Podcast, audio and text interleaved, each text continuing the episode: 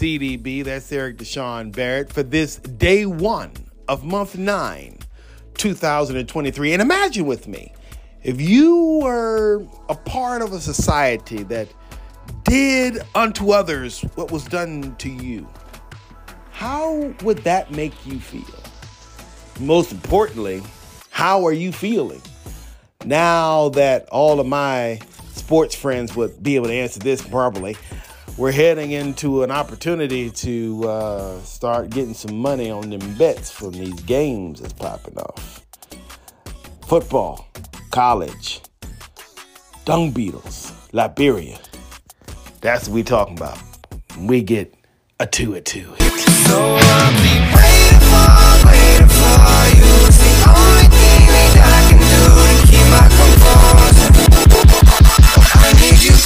I want you and only So I found myself kind of stuck. I, well, I've been on this reality, and this reality has been more and more prevalent. You mind if I close the door? As we uh, get get deeper into our times together. Uh, if you hear a little noise, that's me putting the mic in place. And those deepnesses come because I more and more understand now. I more and more understand what the mission statement is for not just me, but what the growing mission statement should be. If it's uh, what the mission statement is for me, I dare to argue it should be for the culture. That the idea of education should not limit itself to just a period in time that connects to some institution but that the idea of education should center around a sunrise to sunset philosophy that literally stems not from the rising of the daily sun to the setting of the same, but from the rising of our personal sun, our birth into this world to the setting of the same when we find ourselves returning back to the earth by which we have come. That is the true essence, I argue, of education. And I found myself listening as I'm preparing for the African American conversation we're going to have literally now in two weeks because, you know, holidays. And it brought me back. I had to kind of peel back and return to our our text of the dung beetles of Liberia because when you think about the black struggle, the Dung Beetles of Liberia, the book that we're reading, uh, in some ways mirrors this reality. The struggle of what happened here or what is happening in uh, here in America, and then take that struggle and move it to another nation where you literally have individuals who understood, who knew what it was like to be in the fight, who knew what it was like to be persecuted, who knew what it was like to be beaten and trodden, who knew what it was like to have someone to uh, put you in a position where you became and was from a feeling to a reality where you became, that's the reality. Where you was, that's the feeling of being a second rate citizen. And then they take and they decide, these white folks, that they no longer want you for whatever reason that is something that is left to discuss. Uh, why uh, these Liberian or these Af- Americo Liberians were released from this particular part of the world, these states united being that particular part I'm referring to. Why were they released and then sent back to another nation? Why did that happen? That's the first problem.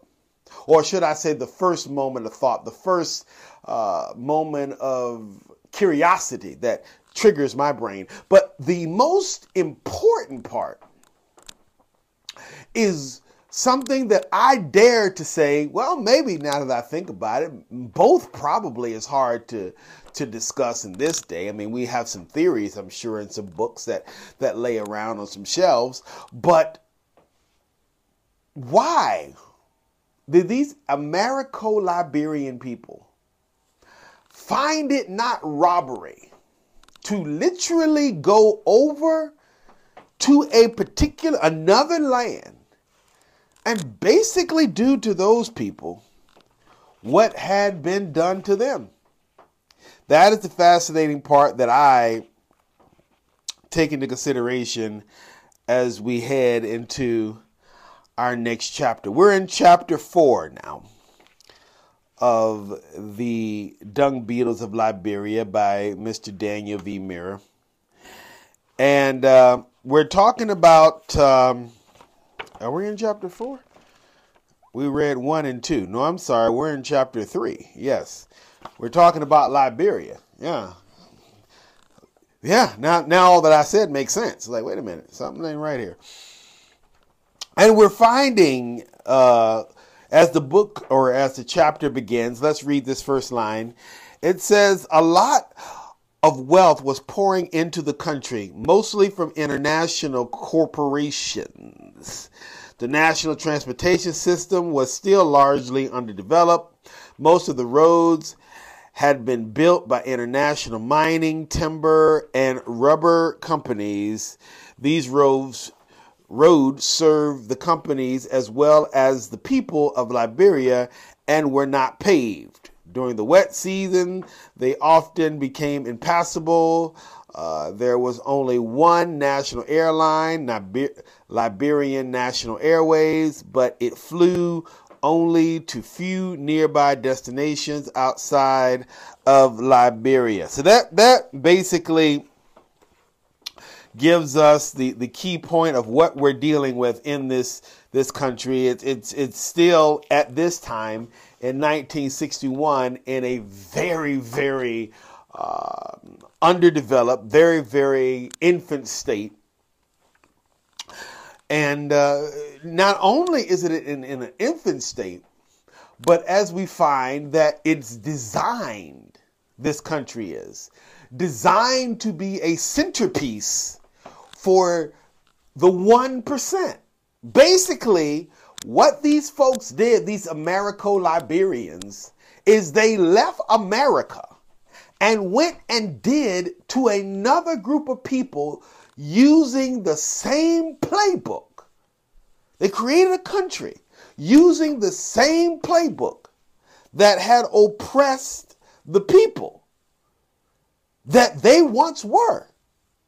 Which is fascinating to think that I question now as I sit here and possibly, uh, I know that uh, racism is a problem.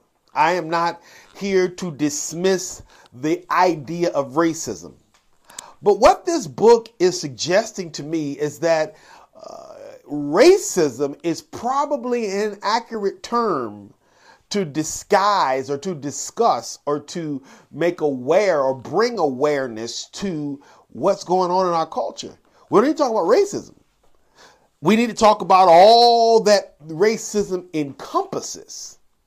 But there has to be another name that describes it because these Americo Liberian people are literally the same color as me.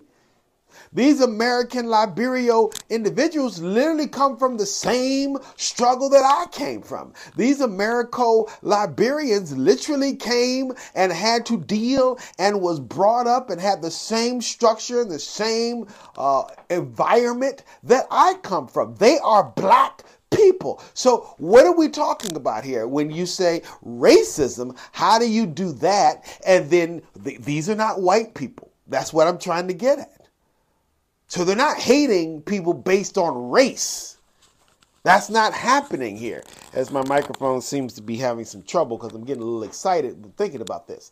They're hating. There is this is a systematic issue that deals in class warfare, not racial warfare. This is about economics, not identity. It's about creating an environment that is based on financial stability for some and uncertainty for others, not based on who you are, the content of your character. All those things are smoke and mirrors to try to deflect from the real truth. I want money.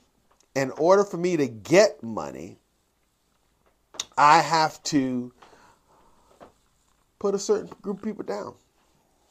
So let's read what's going on here. Some things that are happening in this uh, this chapter three. We talked about uh, all the things that are happening uh, with how the nation is underdeveloped. Uh, this led to one of the individuals that our friend Vera was working with.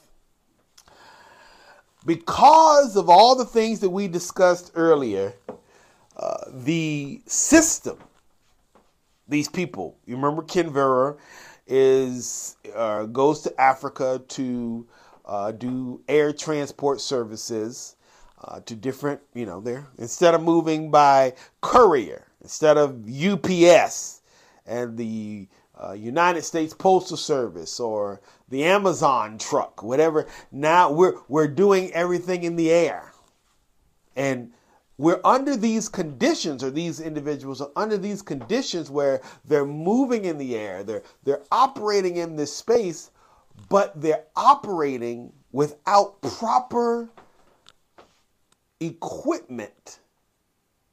Imagine you fly. It's, it's one thing to drive around the streets on a hoopty. Think about that. That's that's that's that's bad. But at least if something sputs out when you're driving around the street in a hoopty, if it clunks, you can kind of maneuver it to the side of the road and potentially, you know, get out of harm's way before uh, the car just goes. Now imagine being in the air swimming. If you not not swimming. Well you if the plane falls and you know there's that. But you had a, a situation where your your equipment is not working properly and you're flying over the bathtub that is called the atlantic. I don't know if you noticed but the atlantic is a big piece of water. And when you start flying over it takes you some time to get over that big piece of water uh, what do how, how do you handle being up in the air? Think about this. With your equipment failing, this is what these people were dealing with. They were literally put in what you call the epitome of unsafe working conditions. And again, this is a pitch of reverse racism, if you want to put it that way, because these boys that are put in these situations are not black. They're white people that are being forced to work. Granted, one would argue they're making good money, but they're still forced to work in these unsafe working conditions. And that's what happened when uh, one of the brothers in chapter 3, Liberia, dies. He dies because He's flying in, and because of the poor infrastructure, he didn't realize that he was flying into some power lines and literally went right through and cut his plane in half. Which you took the wing off the side of the plane, as it says right here, he said the wings been cut, severed as clear as if someone had done it with a jigsaw. I taught he knew. That's this the German. I taught he knew about the communication cable. Why am I sounding that voice? Uh, it was put up yesterday.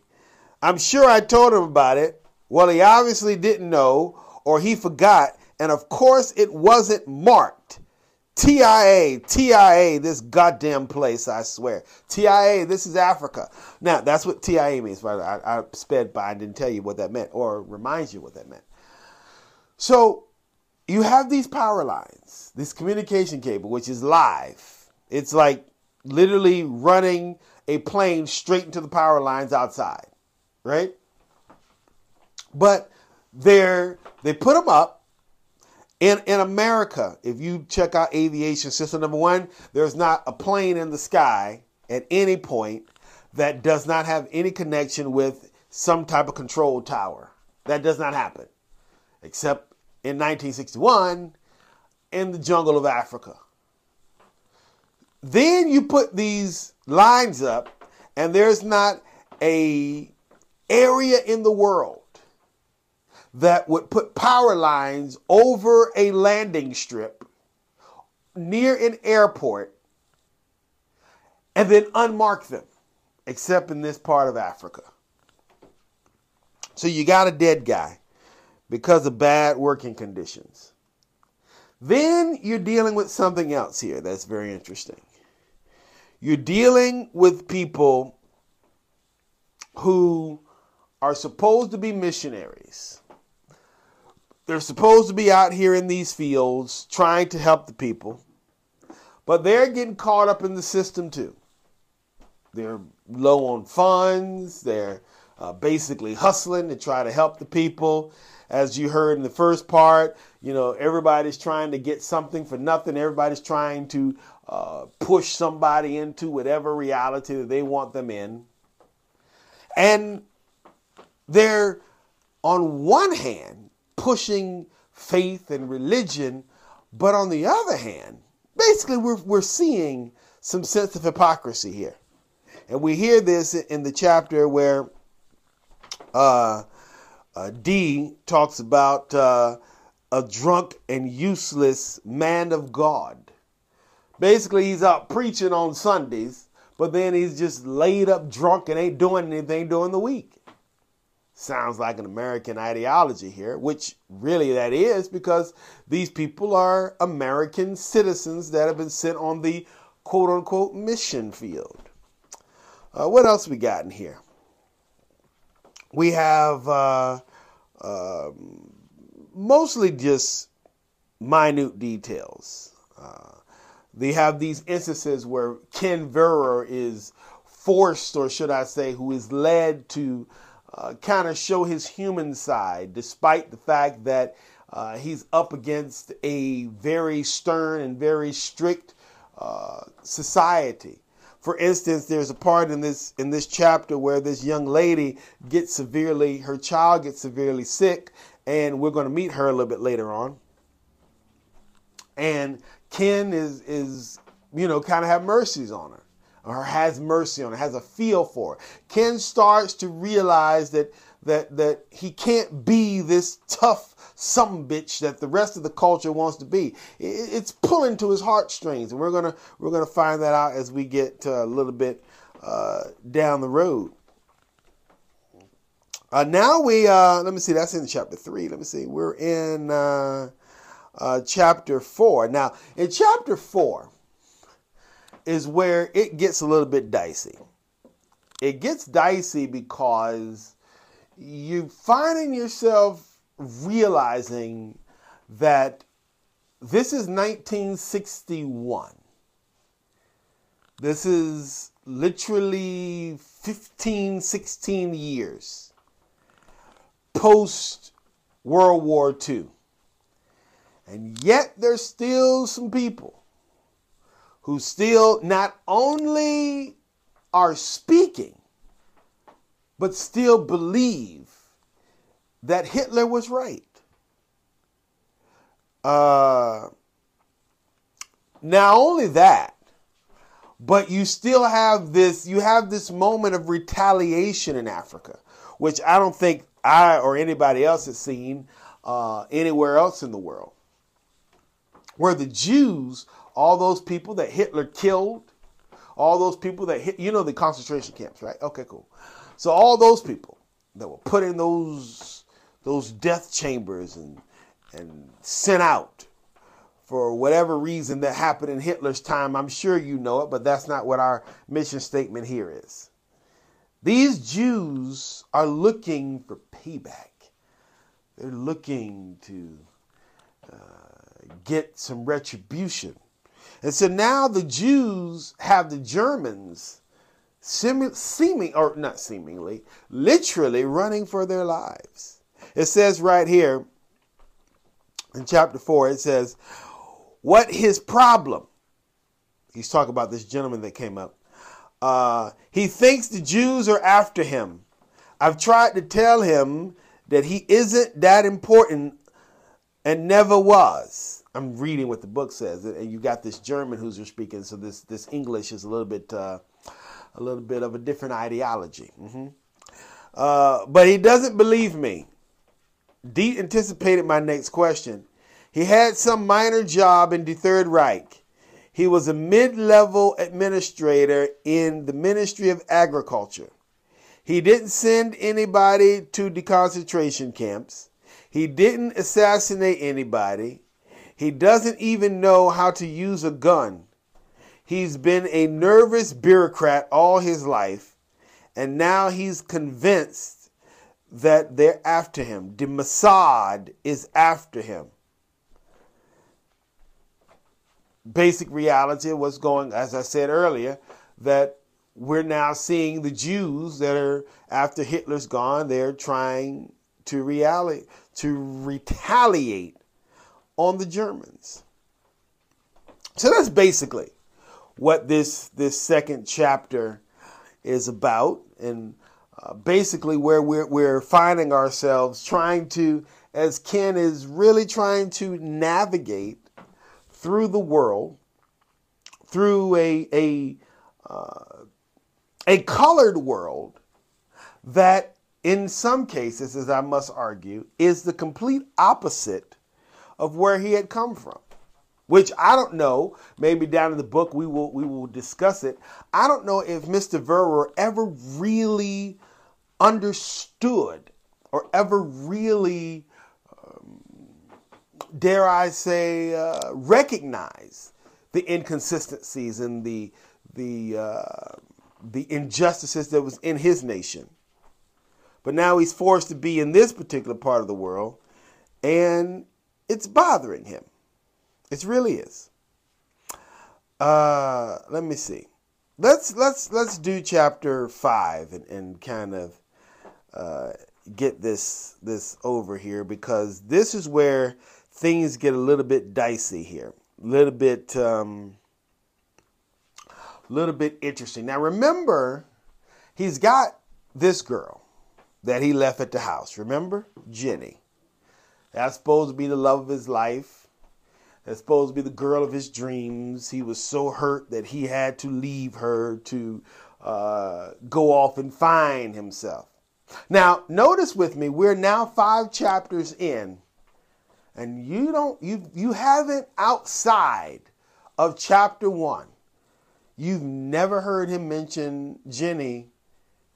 Uh, haven't heard of her. She it's almost like she doesn't exist in his mind anymore. And now, not only does Jenny not exist in his mind, but he's got some other chick in his mind. He's got this chick that uh, he's met that is working at the embassy. And they decided they're going out on a little date here. And uh, let me see here. We're going to put here. Uh, uh, where, where we're looking at. We're trying to find her name. Uh, Anna, that's her name. Uh, and you know they're uh, here. Here, they, what I say? They're going out on a date. I'm trying to read through to see what the what the important part of is. Is Is there any important part?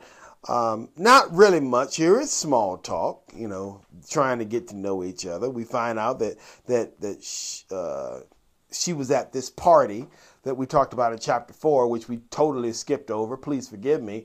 That's where they met. And he uh, decides that uh, he wants to go out with her. She needs to clear the air and, and apologize to him because uh, those German, uh, uh, what's the word I want? Uh, not affiliates, but uh, sympathizers. Yeah, that's what I'm looking for. She wants to apologize for them because she felt like that that was a little bit embarrassing and blah blah. And now they're getting to know each other.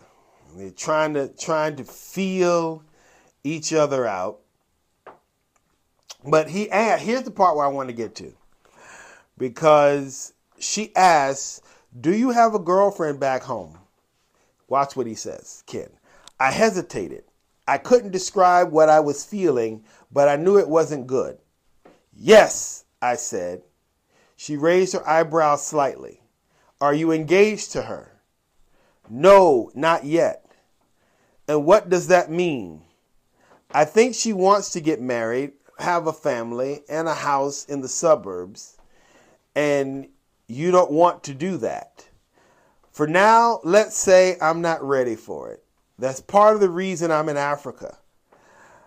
What is the other part?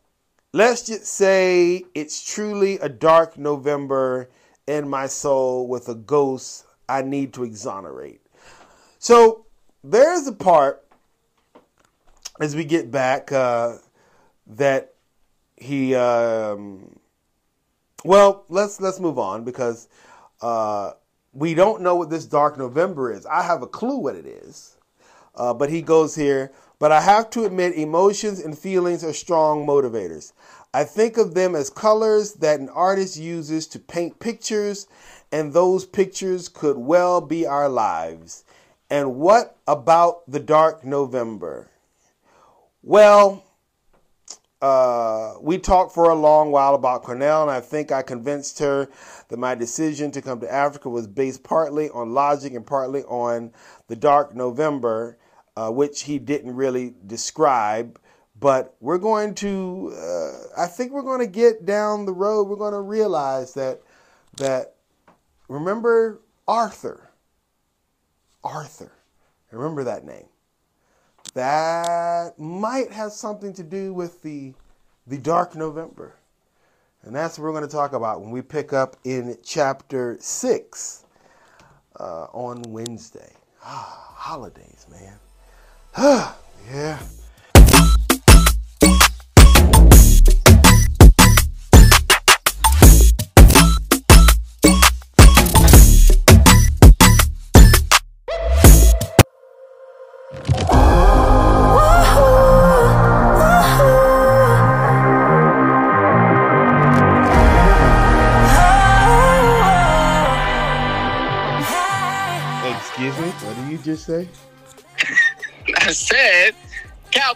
Win Super Bowl. Okay, cool. That's not cool. What do you want to talk to me about, sir?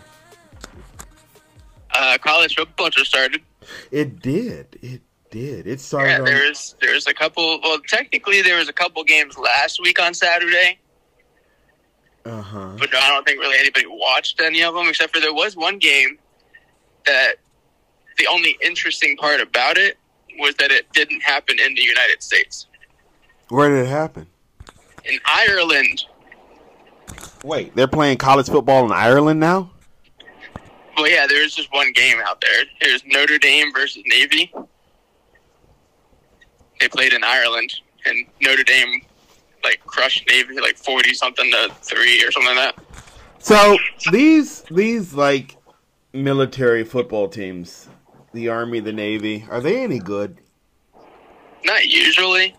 Every once in a while, they might have like a decent team, but they're never like, you know, I don't think they've ever won like a national championship or anything. Because I mean, the focus of the military school is not necessarily to win football games; it's actually to train people to actually go and kill terrorists. Yeah, pretty much. You'd think that that's what their primary objective would be when joining the military. Yeah. Yeah, yeah. So when you talk about Army versus Navy, are these really like kids from like VMI or um, uh, what's the other school?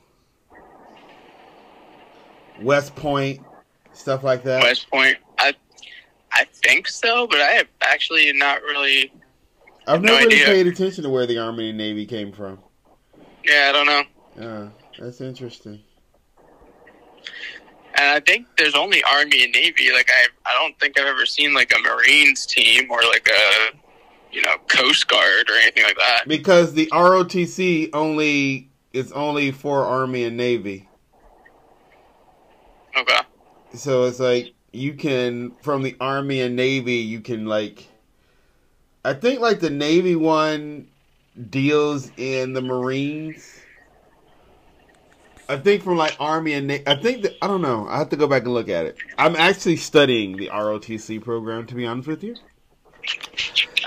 Yeah, but from the Navy, they kind of specialize in the Marines too. So it's like they have the Navy program, but then you can go be a Marine, and then you know the Army is by themselves. And I think from the Navy, you go to the, the other.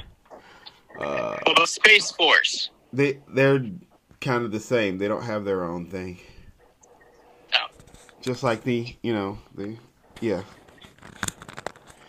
yeah. So football started. Yeah, Are you excited? What happened? Who won? yeah, Okay, LA Knight. Who won? yeah. Um, so there was two games. I think only two games. Really, only one that had any sort of relevance last Saturday. That was the, the Notre Dame game because it happened in Ireland. Uh, and then there was a couple of games last night. Oh, Yeah, Florida versus Utah. They played each other last night. Florida lost. Florida, as in not. Well, we're not talking about Miami, right? No, no. Florida Okay. is in like the Florida Gators. I was about to say. I'm like, are we talking about? Yeah. All right. Cool. Yeah, Florida Gators. Yeah. Nobody cares about them. All right. What else happened? Um,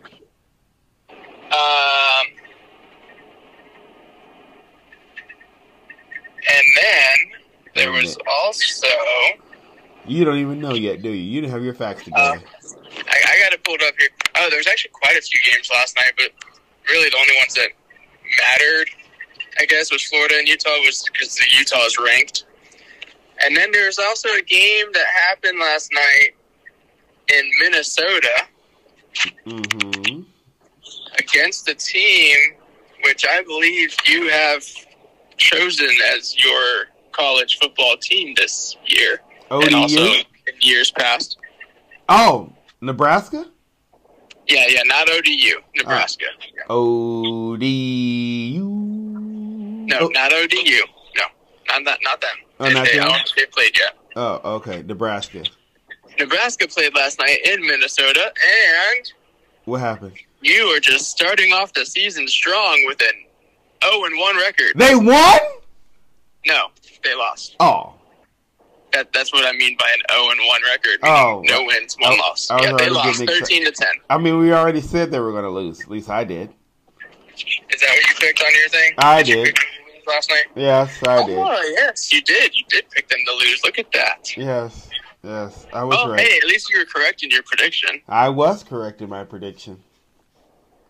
So I guess you uh, technically get a point for being right. Is Uh, that, is that how you want to play it? I, I guess. So do I just put plus one up here for me, or do I just put a check mark? Correct in your prediction. I guess I'll put a check mark. Yep, check mark. You were right.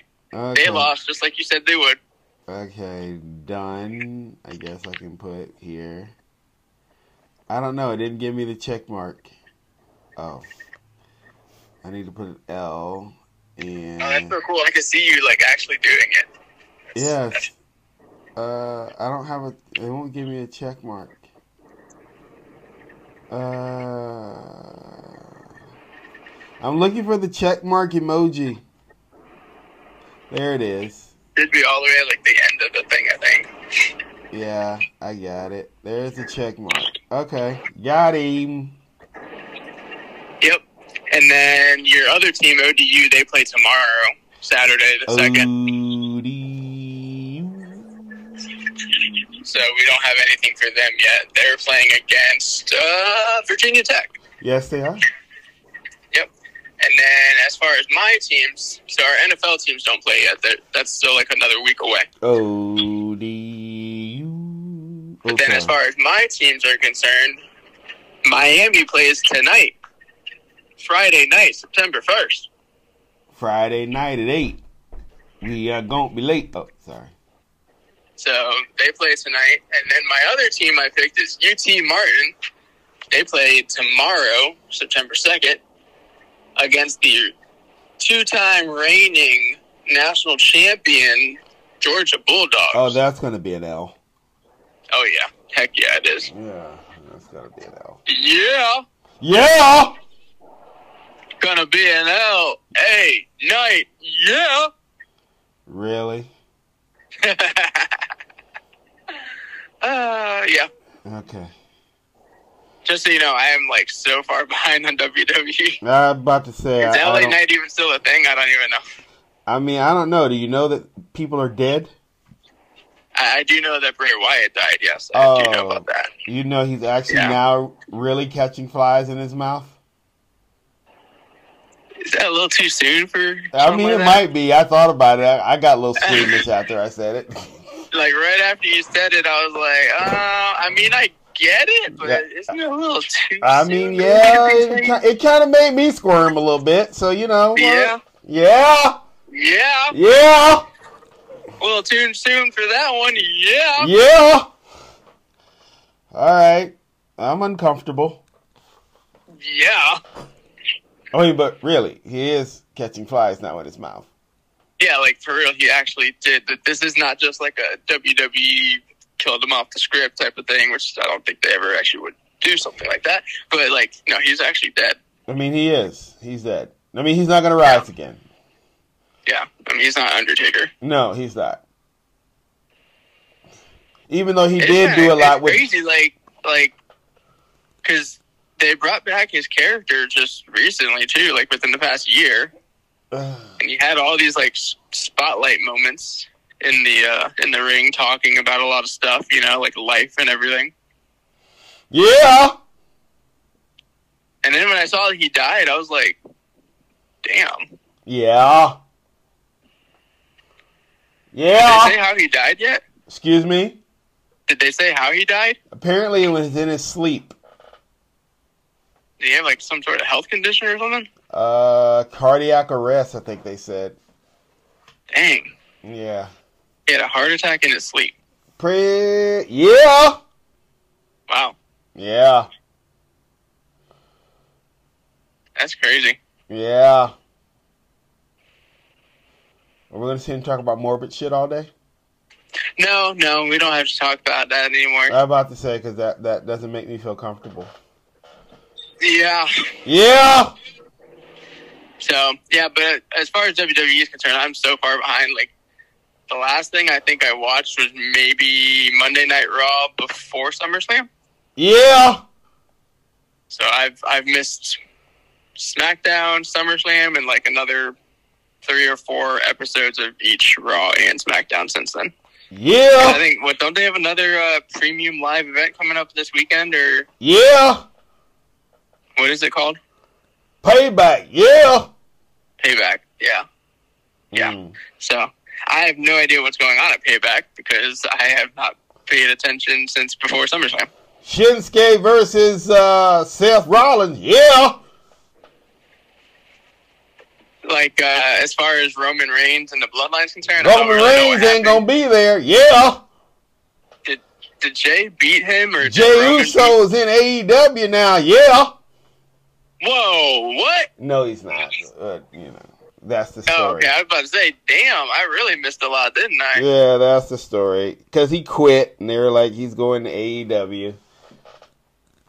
Yeah, because he got screwed by his brother, so they're like, he's he's going to AEW, which is not true. That's all right. Yeah, yeah. Oh yeah, something is right here. I don't know. Okay, Didn't you study sports in school? I'm confused. What? I'm confused too. Didn't you study sports in school? Yes. What did you go to school for? This? How did you study sports in school? Like, like, what was you doing when you were studying sports? I'm curious. Uh, I mean, we studied a lot of different things about sports. Like we talked, we studied like uh, I'm trying to remember now. No, I'm like, uh, you don't even remember what you did in school? I know I had to write papers on like you know the rule changes of different sports and like women's history in sports and like culture and things like that. Wow, all that, and you're still killing bugs. Yeah, Yeah, get them bugs. Yeah. yeah. Anyway, Who's going to win the Super Bowl this year? Miami? Dallas Cowboys, yeah. No. No, that's not going to happen. Well, I mean, it's not going to be the Miami Dolphins. I know that much. You, you, you, you think's not? Why not? Because they still got to try to beat Josh Allen and the Bills and Aaron Rodgers and the Jets. Isn't Aaron Rodgers getting put out the Jets? We heard that conversation. I heard it. He got what? He was getting put out the Jets. Put out. You know, last week it was the uh, uh, uh, you're not playing football anymore Tuesday, I think it was on Pat McAfee. You know, the day when they go in and they clean out the rosters because you know they have to get down to 53. Oh, yeah, because they got to cut down the rosters from preseason. Yeah, you know, so now, you know, everybody's going to be man number 54. Yep. And he talks about how Dwayne Rock Johnson is the, uh, he owns the XFL now because he was man number 54. And he's like, Yep. he wasn't going to be man number 54. And so he went and, you know, went on to become The Rock, the most electrified man in sports entertainment. And it all started because he was actually told that he was man number 54. Yep. Yeah. Yes. So now all those players that got cut can go play for the Rock in the XFL. all the all those players that got cut will soon smell what the rock is What the cooking. Rock is cooking. and it smells like shit because he's a Republican. Oh, I'm sorry. Never mind. Sorry. Isn't he running for president or something? Uh, I mean, he did in his TV show. Oh, he also fought Roman Reigns in his TV show, and that hasn't happened yet. So you know, there's that. Wait, did he really? You, I don't remember that. I thought they said something about he was he did a lot of teasing about fighting Roman Reigns in in the uh in the uh, Oh yeah, I think he, he like mentions Roman Reigns or something. It was something about he you know he could fight Roman Reigns at WrestleMania something like that. It was it was Yeah, yeah. Like some sort of like little tease or something. But yeah, yeah. But he never really fought Roman Reigns. Yeah, no. Never happened. Never happened. it Don't know if it ever will. oh it will happen. It will happen. You'll see he's gonna fight Roman Reigns Oh, that's right, because he made the comment about being family and all that. yeah yeah he'll fight He like him. made a comment about him like being like, isn't he like his like younger cousin or something? Mm. Are they cousins or something like that? There are cousins. Yeah. There are cousins. They, they're, they're very, they're very, they're very. So, uh, Matthew, I have some questions for you. Yeah.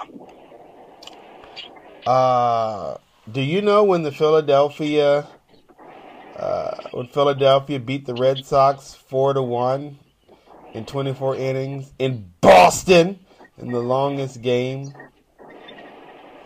in AL history? Do you know when that happened? Do I know when that happened? Yes, when that happened. Philadelphia and Boston. Philadelphia beat Boston. Philadelphia beat Boston. Yeah. Yeah! When did that happened? You going to go look it up. Hello, are you still there? Yeah. Hello. Yeah. Gosh darn, did I lose service? I hear you. I can't hear you. Did you uh did you not know when it was or did you want me to tell you? Okay, I can hear you now. All right, what was that? Philadelphia, you said beat Boston 24 innings, Yeah. 4 to 1? Yeah. Yeah, that was back in 1906. Oh, you looked it up. What? Yeah, you looked it up. What are you talking about? Okay. I don't look stuff up. Okay. Future Baseball Hall of Fame first baseman Lou Gehrig hits his third grand slam in four days and six homers in consecutive games in New York Yankees 5 1 win over Boston. How how did you say his name? Lou Gehrig? Gehrig? Lou Lou Gehrig. Lou Gehrig. What did I say? Ge- Gehrig. Lou Gehrig. Yeah, Lou Gehrig. Lou Gehrig. Lou. Gehrig. Lou Gehrig. Anyway, Yeah, Lou Gehrig. yeah. When did he do that? He, I believe he's the one that they have that they call it Lou Gehrig's disease.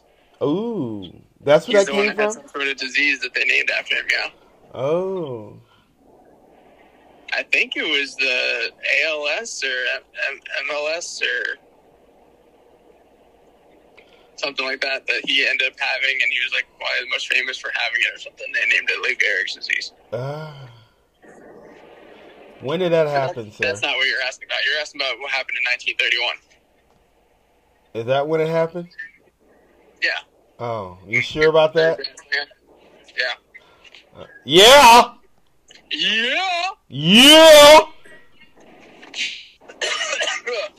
Oh, okay. You all right? You, you, Yeah. ha- you having some you having some problems? yep, I'm good though. I'm good. hmm When did the Pittsburgh Pirates start what is believed to be first all-black lineup, including seven several Latinos in MLB history? In 10-7 win v Philadelphia Phillies includes future Hall of Famer Robert Clementine and Willie Stargell. When that happened? That would be Willie Stargell, What did I say? uh, Stargell. Why can't it be Stargell? Why can't it be really- Stargell? Stargell. And also, it's Roberto Clemente, not Clementine. Why can't it be Cle- Why can't it be Clement Clemente? Why what, Why can't it be Clementine? It's, it's not Clementine. He's not an orange. Why can't he be Stargell? I mean, you could Stargell if you want, but most people called him Willie Stargell, I believe. He's Stargell. He's Stargell. Clemente. He is S T A R star G E L L Stargell. Yeah, sure. Okay, Stargell is fine, but Clemente, not Clementine. He is Clem C L E M E Cleme. What I say? Clemente? Yeah, you called him Clementine. Clementine? There's there's no tine in his name. No, there is no time. I couldn't read that. You're right. My bad. Clemente. You're right. Go ahead. Yeah, Roberto Clemente. He's the one. He died uh, in a plane crash, I believe, when he was doing some charity work down in like uh, Dominican Republic, maybe, or Mm. somewhere one of the Spanish-speaking countries. Uh, yeah, he died in a plane crash. that was unfortunate. But yeah, the Pirates. They started the uh, all-black lineup in 1971. Ah, that's when it happened. 1971. Yep, Jackie Robinson was the first black player back in 1947, and it took about almost what is that 20, not 30 years, but just under 30 years before they had a team, an entire lineup with all black players. Mm. Yeah, The New York Mets pitcher Tom Seaver shuts down Pittsburgh Pirates 3-0, first to reach 200 strikeouts for MLB record eight straight seasons. 1975, Tom Seaver. Mm. Oh, that's when that happened. hmm Now, who is Tom Seaver, The New York Metropolitans. and who is he? He was a pitcher for the Mets. Mm. Where did he come from? In the U.S., I don't know. He's a white guy. Oh, see, that's how I know. all white guys come from. That's how I know you're looking it because you don't even know where he came from. Because I don't know where the dude was born. Uh huh. My final one. Guy, he was probably born somewhere in the U.S. My my final one for today. Willie Totten or Tootin, Totten, Tootin, tomato, tomato. Mississippi. Mississippi Valley State passes for Division IAA record 536 yards and 9 TDs touchdowns in 86-0 win versus Kentucky State. This person catches 17 passes for 294 yards and 5 TDs touchdowns breaks own Division AA record for total yardage in pass receptions. Who is this person and what year did he do this? The year is 1984. Ooh. The person that caught those passes actually went on to have an amazing NFL career playing for the San Francisco 49ers. In fact, I believe he is like the number one wide receiver in the Hall of Fame to stats in the NFL. Welcome to the Hall of Fame. And Oh. that man's name, and I believe he was also like an inspiration to wide receivers everywhere, Mm. including my favorite player of all time, Terrell Owens. Oh. But uh, but that wasn't the person that caught these passes. No, that would have been Jerry Rice. Oh. Yep. It, it, Played hap- for the 49ers. it happened today in 1984. That's right. That's a very interesting year. It is a very interesting year, isn't it? Yes. Do you know why it's a very interesting year?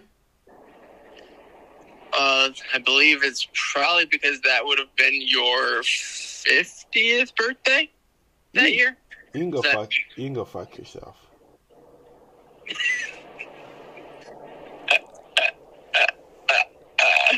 That was my first year, you bastard. Oh, that was the year you were born? Yes, that's the year I was born, you bastard. Oh, my goodness. I thought you were like 100 years old. You know what? You can spray that bug spray in your tongue. Ah. Speaking of being 100 years old, did you hear who died just before turning 100 years old? Who was that? You ever watch The Price is Right? Bob Barker?